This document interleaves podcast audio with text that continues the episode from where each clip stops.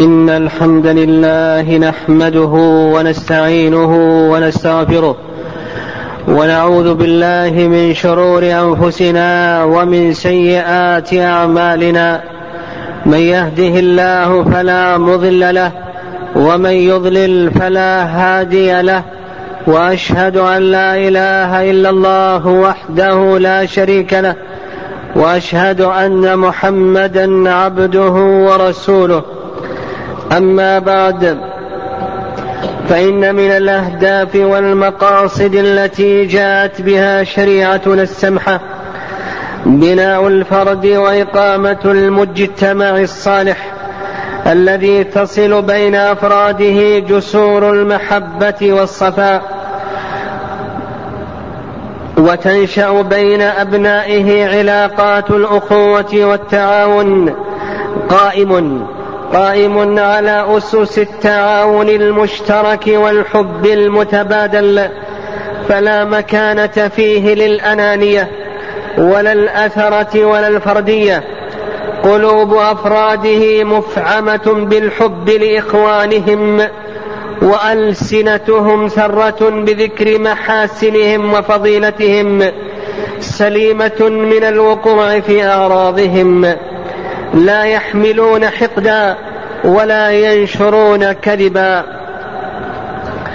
لقد طالب الإسلام أهله أن يرعوا حق الإيمان والأخوة وأن يصلحوا ذات بينهم إن كانوا مؤمنين وأن يقفوا سدا منيعا أمام الأمراض أمام الأمراض الاجتماعية التي تأتي على بنيان المجتمع من القواعد. وتحوله إلى مجتمع صراع. لقد دعا الإسلام إلى الحفاظ على سلامة المجتمع وضمان أمنه واستقراره. وإنه لا يزال المجتمع بخير. ما عرف فيه أفراده حقوق بعضهم تجاه بعض وسادت بينهم الأخلاق الفاضلة. التي جاءت في كتاب الله وسنة رسوله صلى الله عليه وسلم. عباد الله إن من أهم السجايا الحميدة التي ينبغي أن تسود بين أفراد المجتمع حسن الظن بالمسلمين والتثبت في نقل الأخبار لهم عنهم. ولقد أدب الإسلام اتباعه على ذلك. حفاظا على تماسك المجتمع وتلاحم أفراده. قال الله عز وجل يا أيها الذين آمنوا إن جاءكم فاسق بنبأ فتبينوا أن تصيبوا قوما بجهالة فتصبحوا على ما فعلتم نادمين. وفي قراءة حمزة والكساء فتثبتوا وقال الله عز وجل يا أيها الذين آمنوا اجتنبوا كثيرا من الظن إن بعض الظن إثم. وفي الصحيحين يقول النبي صلى الله عليه وسلم إياكم والظن فإن الظن أكذب الحديث. وروى مسلم أيضا أن النبي صلى الله عليه وسلم قال كفى بالمرء كذبا أن يحدث بكل ما سمع. وفي رواية كفى بالمرء إثما. عباد الله إن شأن المسلم ألا يقبل أي قول يصل إلى مسمعه دون التثبت والتحري فقد يكون المخبر مغرضا أو يجر مغنما أو يدفع عنه مضرة أو ينال مكانه. هناك من الناس هناك من الناس من يوغرون الصدور ويبعثون الشرور فتحدث القطيعة والشحناء والعداوة والعداوة والبغضاء بين الأزواج والقارب والجيران والسائر أفراد المجتمع. وخطر هؤلاء في المجتمع كبير أحدثوا فجوات بين المسلمين كم جنوا على الأبرياء وكم أشعلوا نار العداوة والبغضاء وهذا يحتم على المسلمين أن يحذروهم فلا يصدقوهم وذلك مبدأ عظيم تجب المحافظة عليه سدا للباب أمام الوشاة سدا للباب أمام الوشاة والذين ينقلون الشائعات روى البخاري في الأدب المفرد عن أسماء بنت يزيد رضي بنت يزيد رضي الله عنها قالت قال النبي صلى الله عليه وسلم ألا أخبركم بشراركم؟ قالوا بلى يا رسول الله. قال المشاؤون بالنميمة المفسدون بين الأحبة الباغون, لل الباغون للبراء العنت. وروى أحمد وأبو داود أن رسول الله صلى الله عليه وسلم قال إن, إن من أرب الربا الاستطالة في عرض المسلم بغير حق. وحينما تولى عبد الله عبد الله بن أبي رأس المنافقين كبر الإفك بين الله عز وجل المنهج الذي ينبغي للمسلم أن يقفه فقال سبحانه ولولا إذ سمعتموه ظن المؤمنون والمؤمنات بأنفسهم خيرا وقالوا هذا إفك مبين إلى أن قال الله عز وجل ولولا إذ سمعتموه قلتم ما يكون لنا أن نتكلم بهذا سبحانك هذا بهتان عظيم يعظكم الله أن تعودوا لمثله أبدا إن كنتم مؤمنين وهو منهج يجب أن يحتذى عند سماع كل شائعة لئلا يحصل الندم بالإساءة إلى مسلم وإشاعة ما ليس فيه. وهذا ضرب من السعي في الأرض بالفساد والله لا يحب المفسدين ونوع من الإيذاء للمؤمنين. والله عز وجل يقول والذين يؤذون المؤمنين والمؤمنات بغير ما اكتسبوا فقد احتملوا بهتانا وإثما مبينا. إن من الأمراض الاجتماعية التي تنتشر عند مرضى القلوب مرض النميمة التي تتم عن ضعف الإيمان وهي نقل الكلام من شخص إلى آخر للإفساد بينهما. إن النمام أتى ذنبا عظيما فكم باعد بين الأحبة فكم باعد بين أحبة وشتت من أخوة وقطع من حبال مودة وأفسد من علاقة. لذلك جاء القرآن والسنة بالتحذير منه ومن عمله. قال الله عز وجل ويل لكل همزة لمزة وقال سبحانه ولا تطع كل حلاف مهين هماز مشاء بنميم. وروى مسلم في صحيحه أن رسول الله صلى الله عليه وسلم قال لا يدخل الجنة نمام. وروى البخاري أن النبي صلى الله عليه وسلم قال لا يدخل الجنة قتات. فقال بعض العلماء بأنهما بمعنى واحد. وقال ابن حجر رحمه الله تعالى الفرق بينهما أن النمام هو الذي يحضر القصة فينقلها والقتات الذي يتسمع من حيث لا يعلم به ثم ينقل ما سمعه. وحكى الذهبي في كتابه الكبائر الإجماع على تحريم النميمة وذكر أنها من كبائر الذنوب وفي الصحيحين من حديث ابن عباس رضي الله تعالى عنهما أن النبي صلى الله عليه وسلم مر بقبرين فقال إنهما ليعذبان وما يعذبان في كبير.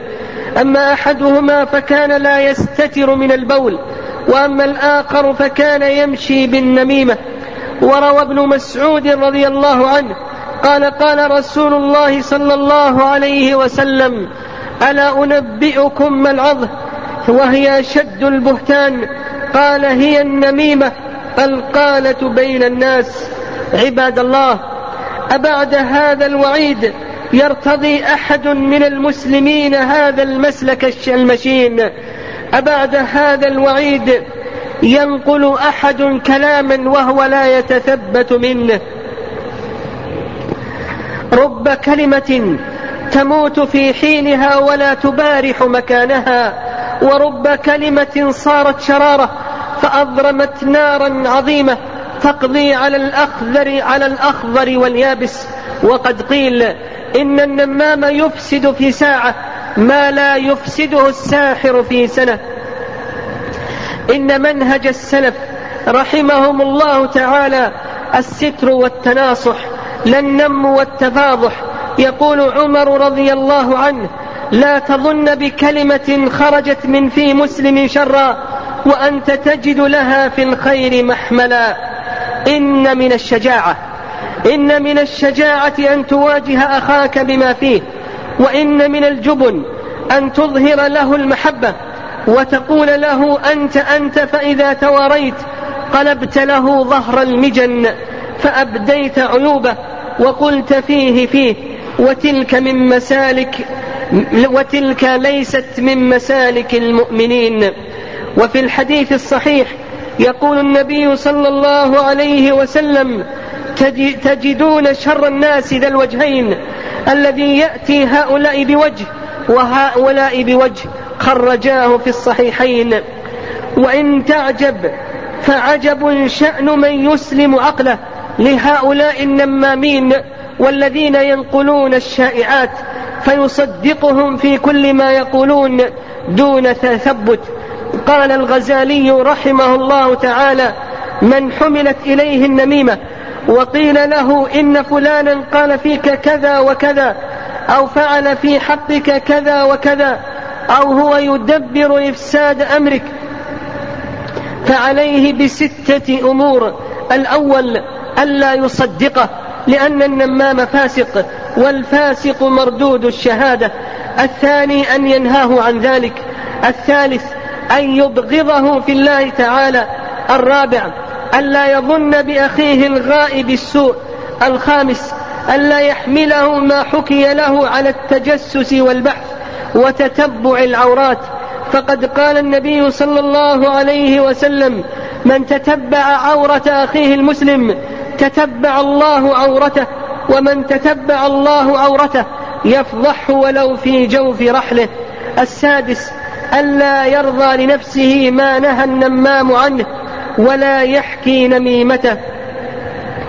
جاء رجل إلى عمر بن عبد العزيز رحمه الله فذكر له عن رجل شيئا فقال عمر رضي الله عنه يا هذا إن شئت نظرنا في أمرك فإن كنت كاذبا فأنت من أهل هذه الآية.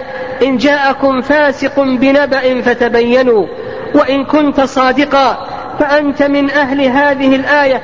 هماز مشاء بنميم وإن شئت عفونا عنك فلا تعود إليه. فقال العفو يا أمير المؤمنين ولا أعود إليه أبدا. إننا لنشكو إلى الله تفشي هذه الظاهرة. في صفوف كثير من المسلمين اليوم. ألا, فلتت ألا, ألا فلنتق الله عباد الله ولنحذر من هذه المسالك المشينة.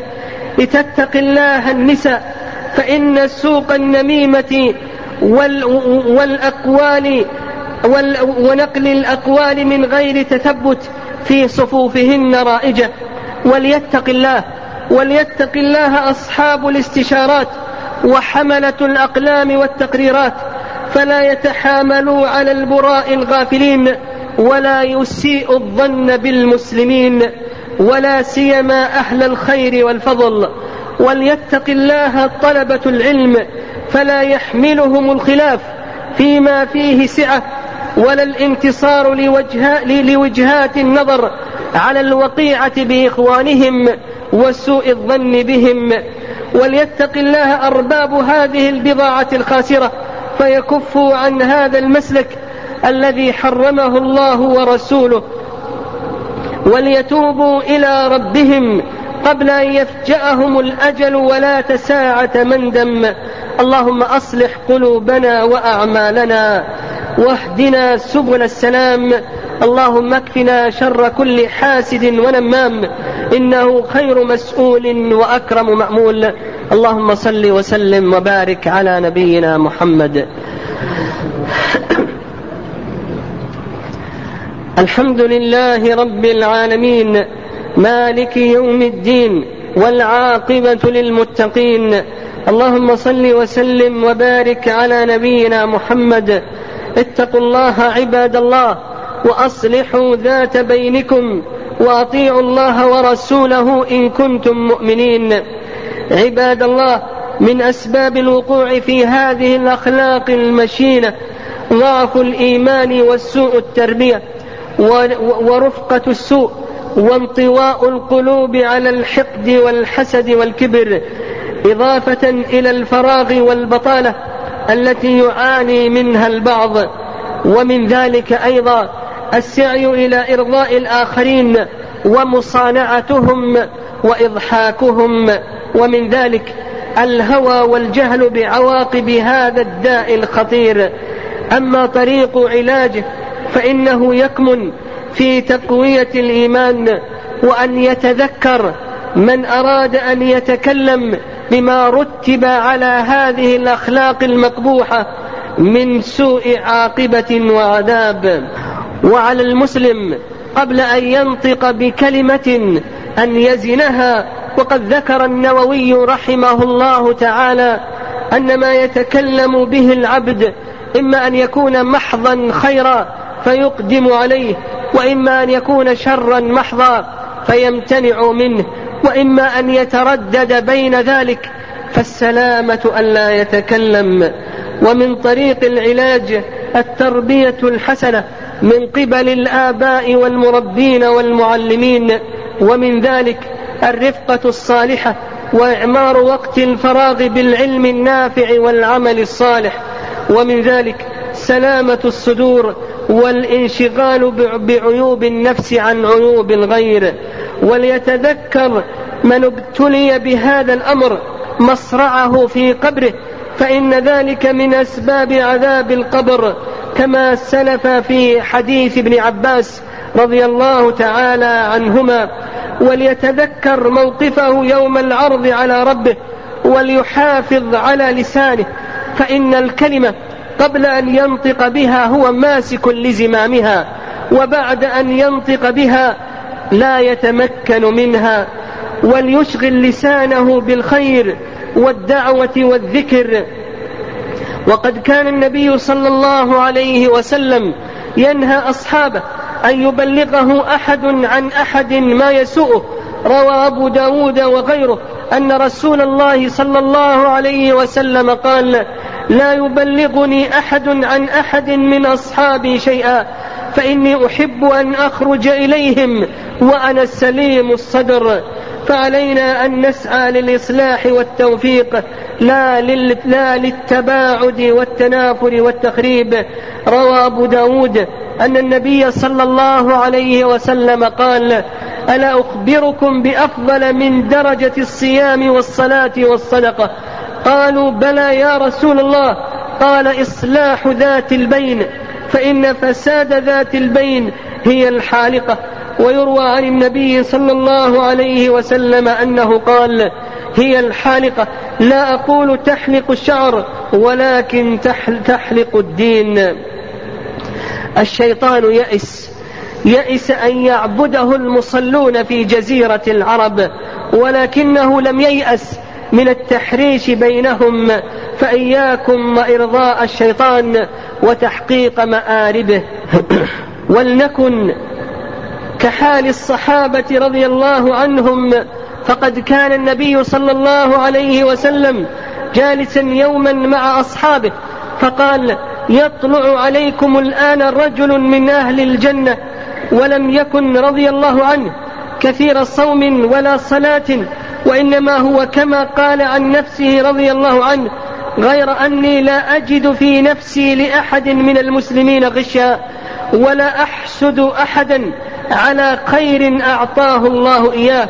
قال عبد الله بن عمرو رضي الله عنهما فهذا الذي بلغ بك وقال الله عز وجل والذين جاءوا من بعدهم يقولون ربنا اغفر لنا ولإخواننا الذين سبقونا بالإيمان ولا تجعل في قلوبنا غلا للذين آمنوا ربنا إنك رؤوف رحيم. اللهم اغفر لنا وارحمنا وعافنا واعف عنا اللهم إنا نسألك الهدى والتقى والعفاف والغنى. اللهم إنا نسألك فعل الخيرات وترك المنكرات وحب المساكين وأن تغفرنا وترحمنا وإذا أردت بقوم فتنة أن تقبضنا إليك غير مفتونين. اللهم صل وسلم وبارك على نبينا محمد وارض اللهم عن صحابته أجمعين وأخص منهم الأئمة المهديين والخلفاء الراشدين أبا بكر وعمر وعثمان وعلي وعن بقية العشرة المبشرين وعن بقية صحابة نبيك أجمعين. اللهم إنا نسألك فعل الخيرات وترك المنكرات وحب المساكين وأن تغفرنا وترحمنا وإذا أردت بقوم فتنة أن تقبضنا إليك غير مفتونين. اللهم فرج كرب المكروبين ونفس عسرة المعسرين اللهم اشف مرضى المسلمين. اللهم اجعل ما أصابهم كفارة لسيئاتهم ورفعة لدرجاتهم. برحمتك يا أرحم الراحمين. اللهم أغثنا. اللهم أغثنا. اللهم أغثنا. اللهم أنزل علينا الغيث ولا تجعلنا من القانطين. اللهم إنا نسألك سقيا رحمة. لا سقيا عذاب ولا هدم ولا غرق اللهم أسقنا الغيث ولا تجعلنا من القانطين. اللهم اغثنا اللهم اغثنا اللهم صل وسلم وبارك على نبينا محمد.